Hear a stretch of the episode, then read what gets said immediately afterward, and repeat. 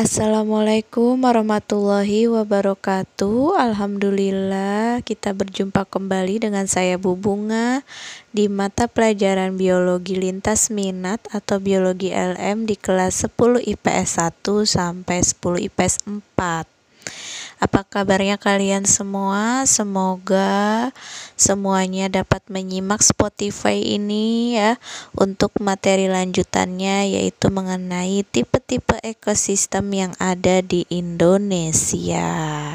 Khususnya ya di Indonesia. Oke, jangan lupa nanti akan ada kuis interaktifnya yang harus kalian wajib jawab untuk mendapatkan nilai keaktifannya. Mohon disimak ya dengan baik-baik dan fokus. Oke, tipe-tipe ekosistem di Indonesia. Ya, di Pulau Jawa itu sangat mudah kalian menemukan yang namanya pohon kelapa, pohon mangga, terus ada hewan kambing, sapi dan kerbau ya. Tetapi pohon kurma, kangguru dan zebra kenapa sulit ditemukan? Ya, burung cendrawasih e, banyak ditemukan di Pulau Papua. Di Pulau Papua aja ya. Tetapi nggak ada ditemukan di Jawa. Terus pohon bakau tidak akan tumbuh di pegunungan ya. Pohon bakau hanya tumbuh di pantai yang berlumpur. Kemudian uh, ikan gurami hanya ada di air tawar, nggak ada hidup di laut ya. Mengapa hal itu dapat terjadi? Ya, apakah yang menentukan keberadaan suatu organisme dalam daerah tertentu? Organisme memiliki karakteristik atau ciri dalam sifat dan kemampuan adaptasi berbeda dalam memberikan respon terhadap perubahan lingkungan. Ada yang dapat hidup di tempat yang lembab dan lainnya hanya dapat hidup pada lingkungan kering. Beberapa organisme dapat bertahan karena sinar matahari, sementara itu ada organisme lainnya yang memerlukan tempat yang teduh atau bahkan gelap faktor-faktor lingkungan yang bekerja melalui toleransi. Toleransi di sini artinya adalah uh, dia bisa bertahan diri ya, bertahan hidup bertahan pada uh, keadaan apa pun ya memilih macam-macam organisme yang dapat hidup dalam suatu tempat tertentu kemampuan beradaptasi dan mempertahankan diri inilah yang melahirkan tipe-tipe ekosistem yang berbeda apa pun tipe ekosistemnya pada dasarnya memiliki struktur yang sama yaitu adanya interaksi antara sumber energi, produsen, konsumen, dan pengurai. Letak perbedaannya hanyalah jenis organisme yang menempatkan diri pada komponen fungsionalnya. Coba deh kamu bandingkan jenis organisme yang berperan sebagai konsumen primer pada ekosistem kolam dan ekosistem sawah. Nah, untuk mengenali tipe-tipe ekosistem pada umumnya kita menggunakan ciri-ciri komunitas yang menonjol ya, khususnya untuk ekosistem daratan yang kita gunakan adalah komunitas vegetasinya karena wujud vegetasi merupakan penampakan luar interaksi antara tumbuhan, hewan dan lingkungannya. Oke, ekosistem darat alami Contohnya ya, yang pertama ada ekosistem darat alami. Berdasarkan komunitas vegetasi yang mendominasi di Indonesia, itu ada tiga bentuk ekosistem darat alami, yaitu ada vegetasi pama, vegetasi pegunungan, terus sama vegetasi monsun. Nah, kalau vegetasi pamah itu ekosistem jenis ini merupakan bagian terbesar dari hutan di Indonesia yaitu di Sumatera, Kalimantan, dan Irian. Letaknya pada ketinggian 0 sampai 1000 di atas permukaan laut. Nah, ditinjau dari segi vegetasinya dapat dibagi lagi menjadi ada vegetasi hutan rawan dan vegetasi darat. Contohnya hutan bakau, hutan sagu, dan hutan rawa gambut. Ada berapa contoh vegetasi pamah di antara lainnya ada uh, yang namanya hutan bakau. Di Indonesia luasnya kurang lebih uh, sekitar 4.250.000 hektar dan tersebar di seluruh kepulauan. Nah, jumlah uh, jenis tumbuhan dalam hutan bakau itu tercatat sekitar 95 jenis. Tampaknya hutan bakau seragam, tapi di tempat yang banyak kurang eh yang banyak karangnya, uh, tumbuhan ini kurang subur dan ukurannya lebih pendek dan kecil. Tumbuhan bakau yang subur dan ukuran besar itu terdapat di muara sungai. Nah, fauna di hutan bakau itu uh, umumnya ada jenis moluska, kepiting dan ular air. Kemudian yang kedua itu ada hutan rawa air tawar. Nah, ekosistem jenis ini terdapat di belakang hutan bakau bakau. Populasinya padat dengan kanopi yang lebat dan pada kondisi yang baik pohon-pohon dapat uh, mencapai ketinggian sekitar 30 meter dan merata. Yang ketiga ada vegetasi ternarawa. Ekosistem jenis ini umumnya didominasi oleh jenis rumput-rumputan banyak dijumpai di Sumatera, Kalimantan dan Irian Jaya ya. Kemudian ada vegetasi uh, pantai pasir karang. Nah, ini dapat dibedakan atas vegetasi yang berbentuk ternak atau forma, formasi pescaprae dan vegetasi yang berbentuk perdu uh, dan pohon atau formasi Barringtonia. Nah, kedua macam vegetasi ini banyak terdapat di tepi pantai yang berpasir atau berkarang tapi tidak terlalu jauh dari pantai ke arah darat.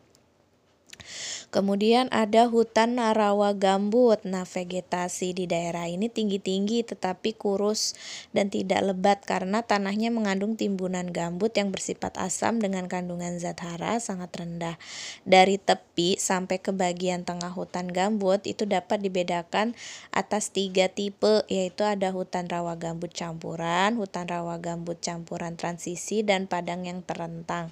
Nah, ketiga tipe hutan ini selalu lengkap pada setiap lokasi hutan rawa gambut dan banyak terdapat di Kalimantan Barat dan Kalimantan Timur. Kemudian yang keenam ada hutan sagu. Nah, ini ada dua tipe hutan sagu, yaitu hutan sagu murni dan hutan sagu campuran dengan pohon atau vegetasi lain, di mana populasinya rapat dan berkembang di daerah di mana aliran air tawarnya teratur ya. Banyak terdapat di Irian Jaya sama Maluku. Kemudian yang ketujuh ada hutan tepi sungai. Nah, ekosistem semacam ini terdapat di sepanjang aliran tepi sungai besar dan terdiri atas tumbuhan rawa musiman yang berbeda, merupakan habitat transisi dengan hutan rawa air tawar. Nah, floranya atau tumbuh-tumbuhannya itu sebagian besar terdiri atas tumbuhan berkayu yang hidup di celah-celah batu dengan perakaran yang kuat. Daunnya sempit dan bijinya dapat disebarkan oleh air atau ikan. Kemudian ada yang kedelapan komunitas danau. Nah, vegetasi yang ada di perairan danau umumnya adalah fitoplankton. Jenis rumput-rumputan dan tumbuhan lain yang terapung dapat mendominasi vegetasi di tepian danau ya kemudian kita ke vegetasi pegunungan nih nah kalau di Indonesia ekosistem jenis ini sangat beraneka ragam ya sehingga dapat dikelompokkan atau diklasifikasikan menjadi ada hutan pegunungan padang rumput vegetasi terbuka pada lereng berbatu vegetasi rawa gambut danau dan vegetasi alpin. Nah hutan pegunungan itu dibedakan menjadi yang pertama ada hutan pegunungan atas dengan ketinggian antara 1500 sampai 3300 meter. Hutannya lebat dengan pohon yang tinggi-tinggi rata-rata sekitar 25 meter. Jenisnya lebih sedikit bila dibandingkan dengan yang ada di hutan pegunungan bawah. Yang kedua ada hutan pegunungan bawah dengan ketinggian antara 1000 sampai 2500 meter. Umumnya pohon-pohonnya relatif lebih rendah rendah bila dibandingkan dengan pohon yang ada di hutan pegunungan atas. Diameter batangnya pun relatif lebih kecil.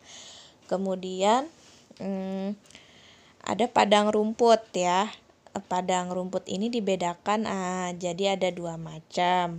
Ada padang rumput semak tepi hutan itu adanya di Irian Jaya pada lereng Batu Kapur dengan tanah yang dangkal di dataran tinggi Kemabu.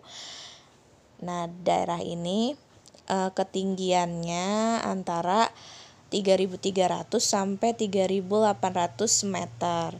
Terus kemudian yang kedua ada padang rumput merumpun Corporosma brasi atau Descam sincolosi ya pada rumput jenis ini terdapat di lereng yang basah pada ketinggian 3.300 sampai 4.100 meter di seluruh daerah pegunungan Irian Jaya. Hampir seluruh komunitasnya itu berupa hamparan rumput dan Dantonia closei yang tingginya rata-rata 1 meter. Di antaranya kadang-kadang itu terdapat tumbuhan perdu jenis Corprosma brassia ya yang tumbuhnya kerdil. Kemudian uh, di ada lagi vegetasi terbuka pada lereng berbatu. Nah, ini terdapat di bukit-bukit batu kapur yang terjal dan tempatnya uh, yang sebagian terlindung dari hujan dan tanahnya lembab. Vegetasinya terdiri atas jenis rumput, paku-pakuan dan ternak. Ter tertentu ya tapi terus vegetasi rawa gambut. Nah ini biasanya berbentuk vegetasi perdu rawa gambut dan banyak terdapat di daerah Irian Jaya lagi yang berada pada ketinggian 3300 sampai 4000 meter. Nah di Pulau Jawa vegetasi ini terdapat pada ketinggian antara 2000 sampai 3500 meter. Komunitasnya berupa padang rumput penutup e, gambut Kemudian vegetasi danau ya, ini banyak terdapat di pegunungan tinggi dan umumnya danau di daerah ini dangkal serta banyak mengandung nutrisi. Perairannya terbuka sehingga hampir tertutup oleh tumbuhan. Contohnya adalah danau di Gunung Dieng.